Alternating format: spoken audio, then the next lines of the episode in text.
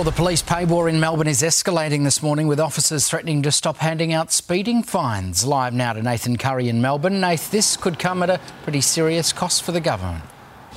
Yeah, it really could, Matt. The other measure they're considering taking is not working extra voluntary shifts they do at big events like the Australian Open uh, next month, so the state government would have to fit the bill uh, to cover those shifts. Uh, the extra measures they're considering, they've been ticked off by the Fair Work Commission, so they're good to go on that front. They do have to go to a vote first, and then if they do come into effect, it wouldn't be until the new year. We have heard uh, from the Police Association boss, Wayne Gatt. He's made his view clear. He wants to see them come in. He says things need to step up to help get their point across and get uh, what they're fighting for. So to be no speeding tickets, but of course drink and drug drivers and hoons, they can still all be expected to be booked, Matt. Okay, thank you to Nathan Curry for us there in Melbourne.